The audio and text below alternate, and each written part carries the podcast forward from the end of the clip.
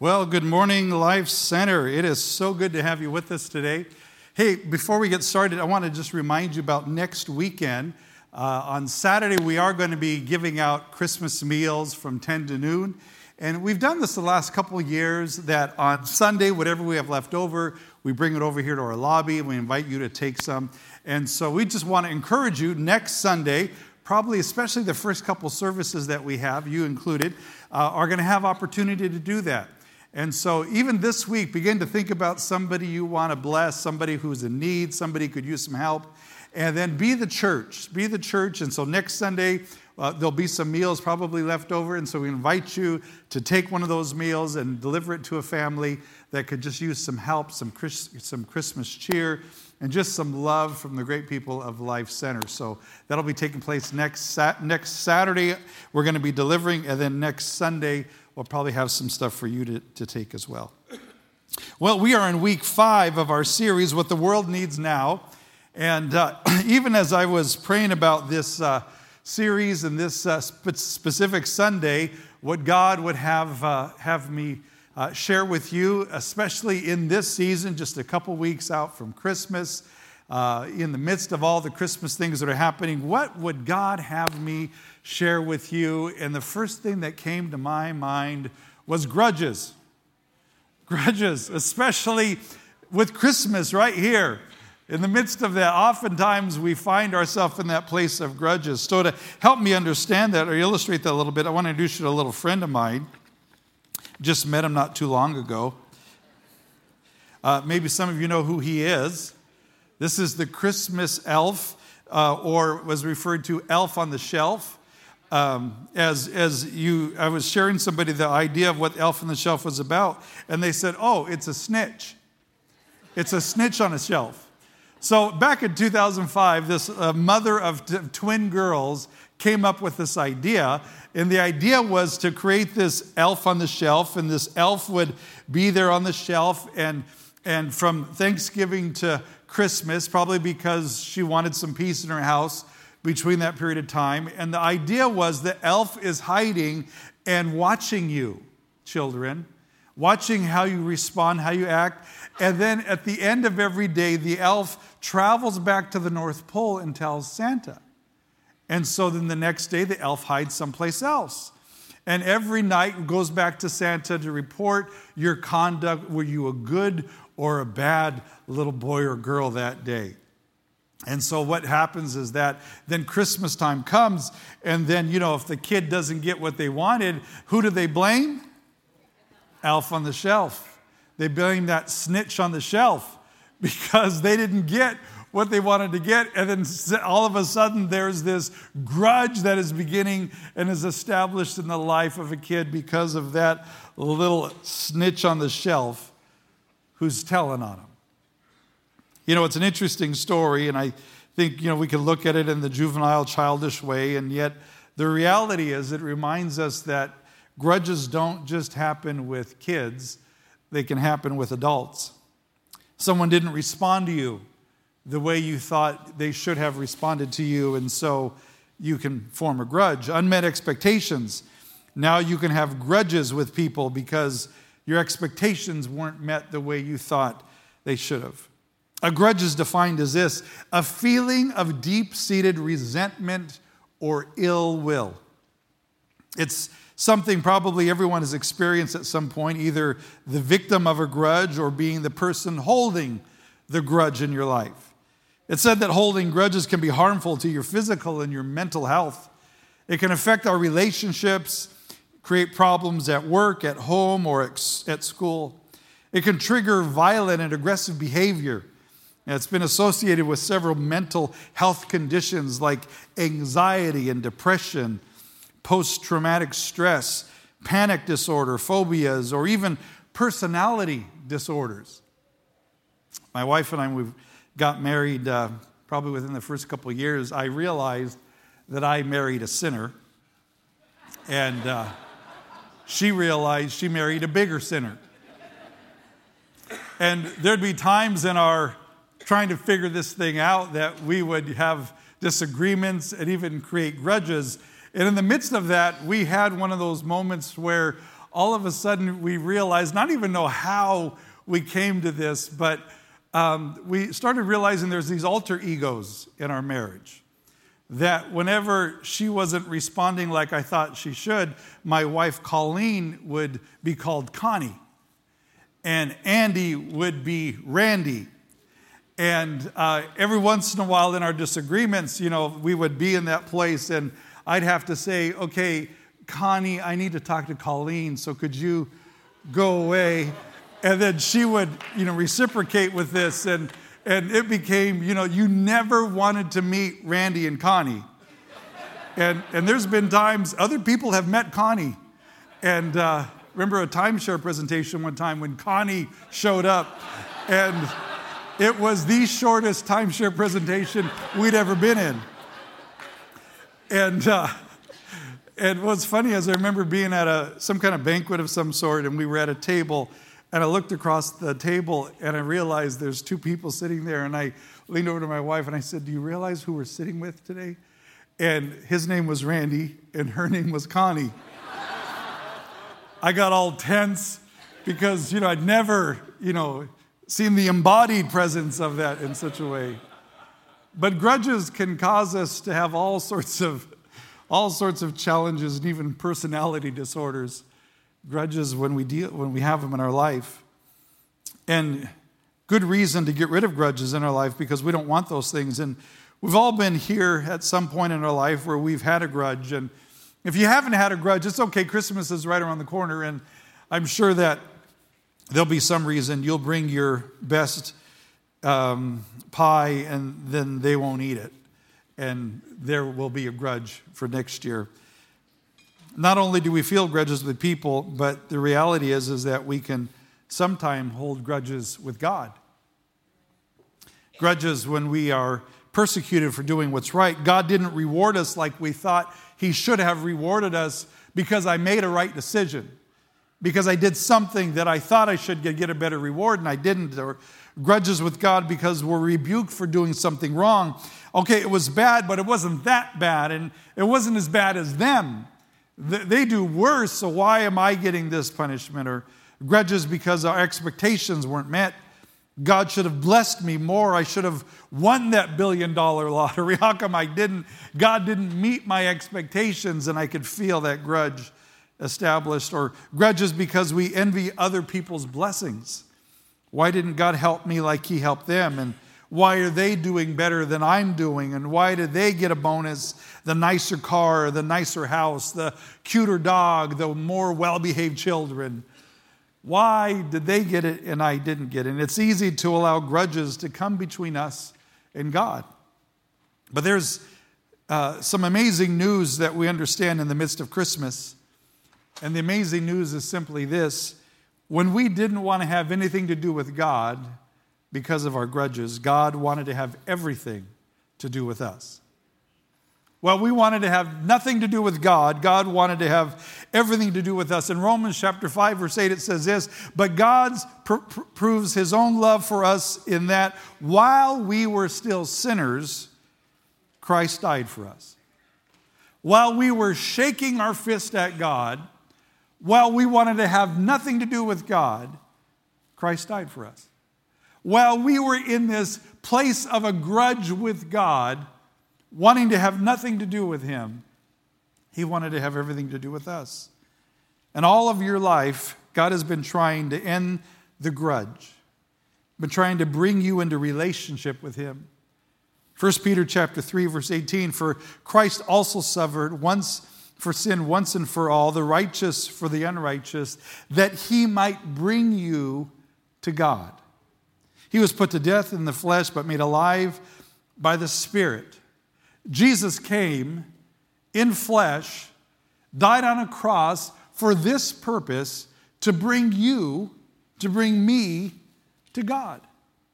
To create an access, to create a gateway, to create an opportunity for us to come into relationship with the living God. That's why he came.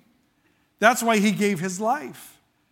That to bring us to God, to try to end the grudge that's there in our life.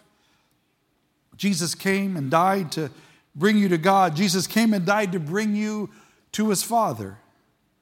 In the Bible, we see God trying to end the grudge with us consistently. We see God demonstrating his love for us in different ways, in different situations. In the New Testament, we see it with the, product, the story of the prodigal son. Really, it's an autobiography of God, that parable, because within that story, the Father is God and the wayward child is us. We see the mercy of the Father for the Son, and the Son goes and he squanders his, the money the Father gave him, and now he's penniless, and he finally returns home, and the Father's reaction is shocking.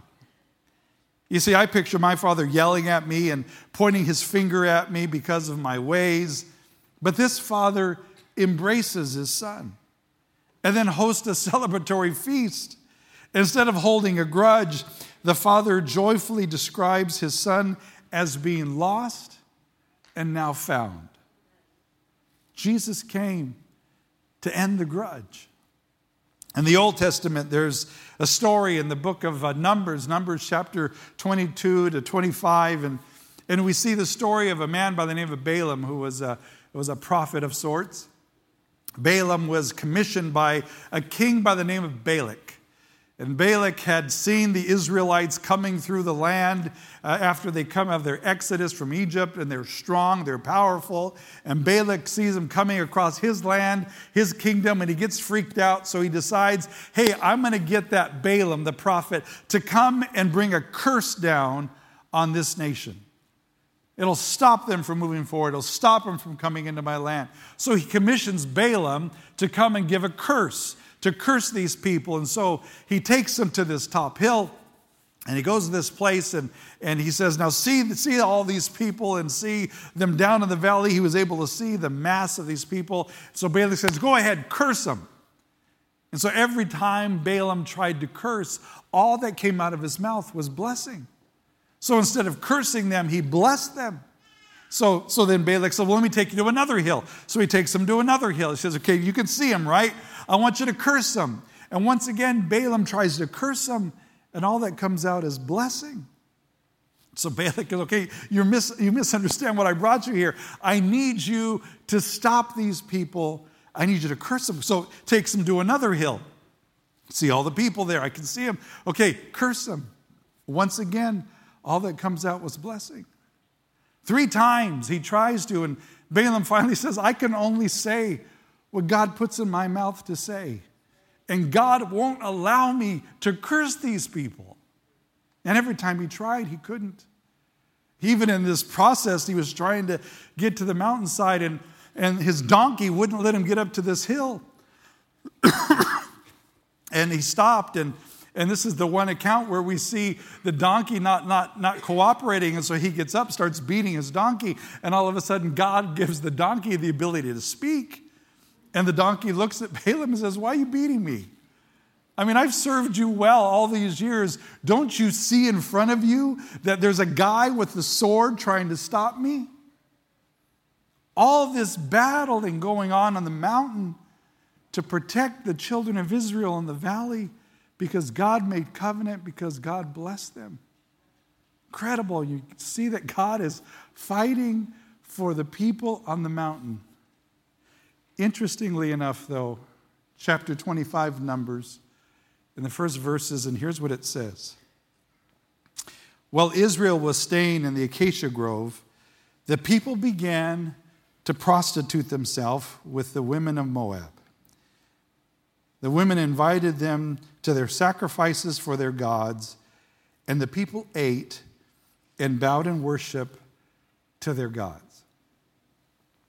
While, God, while Israel was sinning in the valley, God was fighting for them on the mountain. Wow.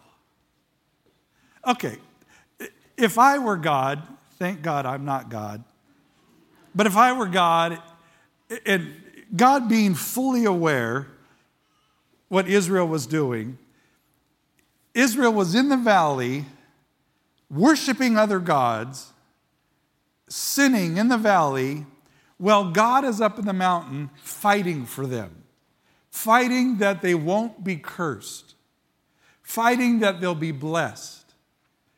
Israel's in the valley, and, and you know, I think I, I would have probably just, okay, well, that's how you want to be. Go ahead, curse them. Curse them. But God didn't allow the curses to come because it's incredible love that He's been trying to end the grudge. Well, Israel was in the valley sinning. God was in the mountain fighting for him. Can I say to you that there's times that we're in the valley sinning? And you know what God is doing? He's fighting for you. While we were still sinners, while we wanted to have nothing to do with God, God wanted to have everything to do with you. Jesus came to end the grudge. Colossians chapter 1 For God was pleased to have all of his fullness dwell in him, and through him to reconcile to himself all things, whether things on earth or things in heaven, by making peace through his blood shed on the cross. Once you were alienated from God, you had a grudge and were enemies in your minds because of your evil behavior. But now he has reconciled you by Christ's physical body through death to present you holy in his sight, without blemish and free from accusation. Once you didn't want to have anything to do with God, once you were alienated, once there was a grudge between you and God. We by nature didn't love God. We by nature just, we, for all have sinned and fall short of the glory of God. We by nature don't want to have anything to do with God because anything to do with God reminds us about how bad we are. And nobody can tell you how bad I am more than I can tell you how bad I am. But isn't it interesting in John chapter 3, verse 16? For God so loved the world that he gave his one and only Son, that whoever would believe in him wouldn't perish but have everlasting life. And the very next verse says this Jesus didn't come into the world to condemn the world, but that the world through him might be saved. Jesus didn't come to condemn you. We have one condemner, and that's the devil. He comes to kill, steal, and destroy. He will always tell us how bad we are. He will always tell us God doesn't want to have anything to do with you. Can you believe? Why would God want to be with you? Why would God love someone like you? And con- condemnation always pushes us away from God. That's what it does. Jesus didn't come to condemn the world, He didn't come to tell you how bad you are. We know how bad we are. We know how, di- we know, nobody can condemn you better than you can condemn yourself. He didn't come to condemn you, He came to save you. He came to bring you to God. That's what Christmas is all about. That's what this message is all about to bring you to God. It's interesting how we hide from God in our sin, though. Adam and Eve were created they had sinned. They walked in disobedience to God, ate of the tree of knowledge of good and evil. After they ate of it, their eyes were opened. And then the next part of the story, God comes into the garden in the cool of the day to walk with Adam and Eve, and he called out to them. And the Bible says they hid from God. After they heard God, they hid because they were naked and they were afraid. That's the progression we all deal with when it comes to God. Whenever we sin and whenever we feel that condemnation, we hide from God. Oh, we don't want to go to church. We don't want to go to church and we don't want to be around people who remind us about God. And so we isolate ourselves. We hide from God because of our own condemnation. That's what we do. And yet, God, who was rich in mercy, God, who was able to come and give of his very life so we could be reconciled to God through Jesus. You see, Jesus came to end the grudge. All of a sudden, we see in 2 Corinthians, from now on, we regard no one from a worldly point of view. Though we once regarded Christ in this way, we do so no longer. Therefore, if anyone is in Christ, the new creation has come. The old is gone, the new is here. All of this is from God who reconciled us to himself through Christ and gave us the ministry of reconciliation. That God was reconciled, reconciling the world to himself in Christ, not counting people's sin against them. And he has committed to us this message of reconciliation. We are therefore Christ's ambassadors, as though God were making his appeal through us. We implore you on Christ's behalf, be reconciled to God. God made him who had no sin to be sin for us, so that in him we might become the righteousness of God. Jesus came to end the grudge. He came to reconcile us to him. He came to redeem us from our sin. He came to restore us in relationship with him. Jesus came to end the grudge. You know, when it comes to grudges, there's probably three areas that we deal with grudges. The first area is that we have grudges with God. We have a grudge with God. If you feel far from God today, if you've never invited Christ into your life, there's a grudge. There's a grudge that's been created because of your lifestyle, of your conduct and your action, your sin. And God wants to restore and God wants to heal that grudge. The second area of the grudge that we deal with is a grudge with ourselves. We have a grudge with ourselves because of our own failures, our own inconsistencies, our own situations in our life. We don't feel good enough. We can't forgive ourselves because of what we did or what we said or what we've done. And how many times have we heard, I hate myself? We have a grudge with ourselves. But Jesus came to end the grudge with Him so we could have forgiveness and we could have healing. But that third area of grudge is the grudge that we have with people. On that day, the angels came to the shepherds and they said, We have good news of great joy that will be for all people. And he said, Peace on earth is the message they brought, and goodwill to men. Prior to that moment, we were at odds, but what Christmas represents is this opportunity where there is a grudge for there to be peace. But we deal with this grudge with people people who have done us wrong, people who have failed us. They said something, they did something, they didn't do something we thought they should have done, and we have a grudge. Oh, it's shown in so many different ways. We're always the least, always the last person to admit we have a grudge. I remember one time there was this individual who I had a grudge with, and it was more of a one sided grudge. They didn't even know that I had a grudge with them, and, and I didn't even think I had a grudge with them until one day I saw them at some event, and I didn't even talk to them, and they stood not too far from me, and I just didn't even acknowledge them. And and um, I was on my way away from that event, and Holy Spirit started talking to me. Hey, I want to talk to you about your, your grudge. I said, What grudge? The grudge with that person. I said, Well, I have no grudge. I'm good. And Holy Spirit reminded me, You didn't say a word to that person. They were standing right there. This is someone you would have talked their ear off before, but you had nothing to say to them.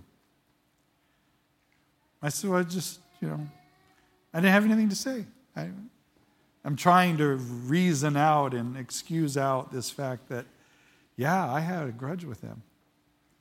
And it wasn't their issue, it was my issue. Because I felt like they didn't do something I thought they should have done. They didn't respond the way. And for months, I was out of relationship with them because of my grudge. Then all of a sudden, God says, I need you to fix the grudge. Why did he want me to fix the grudge? You see, because Jesus forgave us so we could forgive others. Jesus reconciled us so we could be ambassadors of this message of reconciliation with others. You see, if Jesus forgiving us was the end of it and it doesn't change my life, what good was it? If what Jesus is doing in me, changing my heart, making me reconciled with God, forgiving me, and if He can forgive me, but it has no effect on how I treat people, what good was it? Because it didn't change anything. We sang a song a little bit earlier Jesus changes everything. And we can sing it Jesus, you change everything except for grudges. Jesus, you changed my life except for that situation. No, if Jesus truly comes into our life and he ends the grudge to bring us to God, and then he says, Great, now you come to me, now I've got an assignment for you. We're like, Okay, God, what do you want me to do? You want me to be a missionary? Want me to be a pastor? An evangelist? What do you want me to do, God? I want you to forgive your brothers. Really, God, I'll go to Africa. I want you to forgive your brothers. I want you to forgive your sisters. I want you to be my messenger of reconciliation to the world around you and end the grudge. Wow. That's why. God, there's so much more. How about, how about I give everything I have to the poor? That'd be easier, Lord. I want you to be a messenger of reconciliation to the world around you.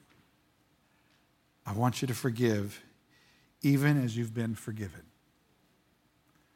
I came to end the grudge with you so you could end the grudge with others.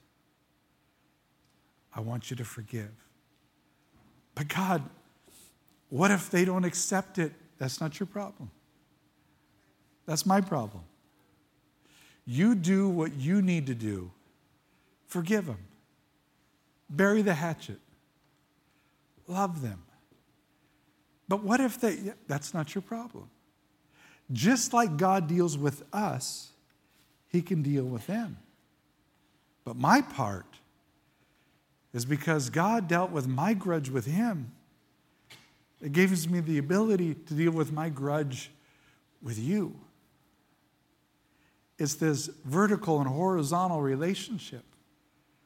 Vertically, God deals with me so I can horizontally deal with you. But if I don't horizontally deal with you, guess what relationship it's going to affect? My vertical relationship. And then all of a sudden, God comes, Hey, I need to talk to you. Remember that? Remember the great debt I forgave you of? Remember how I reconciled? Remember while you were still a sinner, I died? Remember when you were sitting in the valley, I was fighting for you in the mountain? Remember that? Oh, God, how could I forget? Now I want you to forgive them. Now I want you to love them. Now I want you to be my messenger of hope, love, and forgiveness to others. What the world needs now is to end the grudge. And to end the grudge because Jesus ended the grudge with us so we could end the grudge with others. Let's pray. Heavenly Father, I pray, Lord God, that as we come to this moment of Christmas where we remember the incredible gift that you gave in giving of your Son Jesus to end the grudge in our life. To end not only the grudge in our life, but to end the grudges in our life. I pray, Lord God, that it wouldn't be in vain, but even this morning as we focus on your word, that you'll speak to us and you'll change us and your word will transform us. As your heads are bowed and your eyes are closed, and just allow yourself to be personal with the Lord in this closing moment. Perhaps you're here today and you feel like you're very far from God today. Maybe you're watching online and you feel like you're very far from God, that there's this big boulder in your relationship with God. And to be all honest, there's a grudge. This morning, God's been speaking to you. Really, it's the Holy Spirit beginning to speak to your heart and to invite you to come to this place of peace. This morning you say, you know, Pastor Andy, pray for me. I got to deal with this grudge I got with God. I need God to once again speak into my life. And I want to end the grudge with God and I want to invite Him into my life. If that's you, can I just invite you to raise your hand? Because I want to pray for you. That's me, Pastor. Thank you. There are others? That's me, Pastor. Even if you're online, just raise your hand in your home. And that's me because God sees it and God sees your heart. That's me. I want to end that grudge today. Perhaps today you need to end the grudge in a couple other ways. Maybe you need to end the grudge in your own life. You need to forgive yourself. And maybe there's somebody in your life you need to forgive also. Even as this message was being shared with you, God brought to your mind some names and some faces of people that you got to end some grudges with. And He did that for a reason because He brought you here today so you could learn your assignment as a messenger of reconciliation. And there's some people in your life that you need God's help to end the grudge. And this season of Christmas can be such an awesome season because it can be the ending of a grudge that perhaps has been there for years. But by God's grace, it can go away in a moment. You hear you would say, Pastor, pray for me. I got some grudges I got to deal with. Just raise your hand. That's me, Pastor. Amen. All across this room, I got some stuff. I need God's help. Heavenly Father, I pray this morning in simple faith and ask you, Lord God, for your help. I pray for those who need to end the grudge with you, Jesus, that they in simple faith will say, Jesus, I invite you to forgive me of my sins and invite you into my life. And as much as I know how, I make you Lord of my life. And Lord, I pray as they say that prayer this morning, you will rush into their life and you will heal, you'll mend, you'll take away their grudge and be their best friend today. I pray also, Lord God, for those who are here who there's some grudges that need to be dealt with, Lord God, and you brought them here today to hear that you can heal those grudges and you can mend and you can restore. And I pray you'll give them the courage, Lord God, from, to walk from this place and to live out, Lord God, the ministry of reconciliation, to be messengers of God's grace to the world around them and heal, Lord God, the grudges and mend the fences. In Jesus' name make a way for them, Father. Lord, we ask all these things in the name of Jesus, in that name that's above every name, to help us right now. In Jesus' name, amen.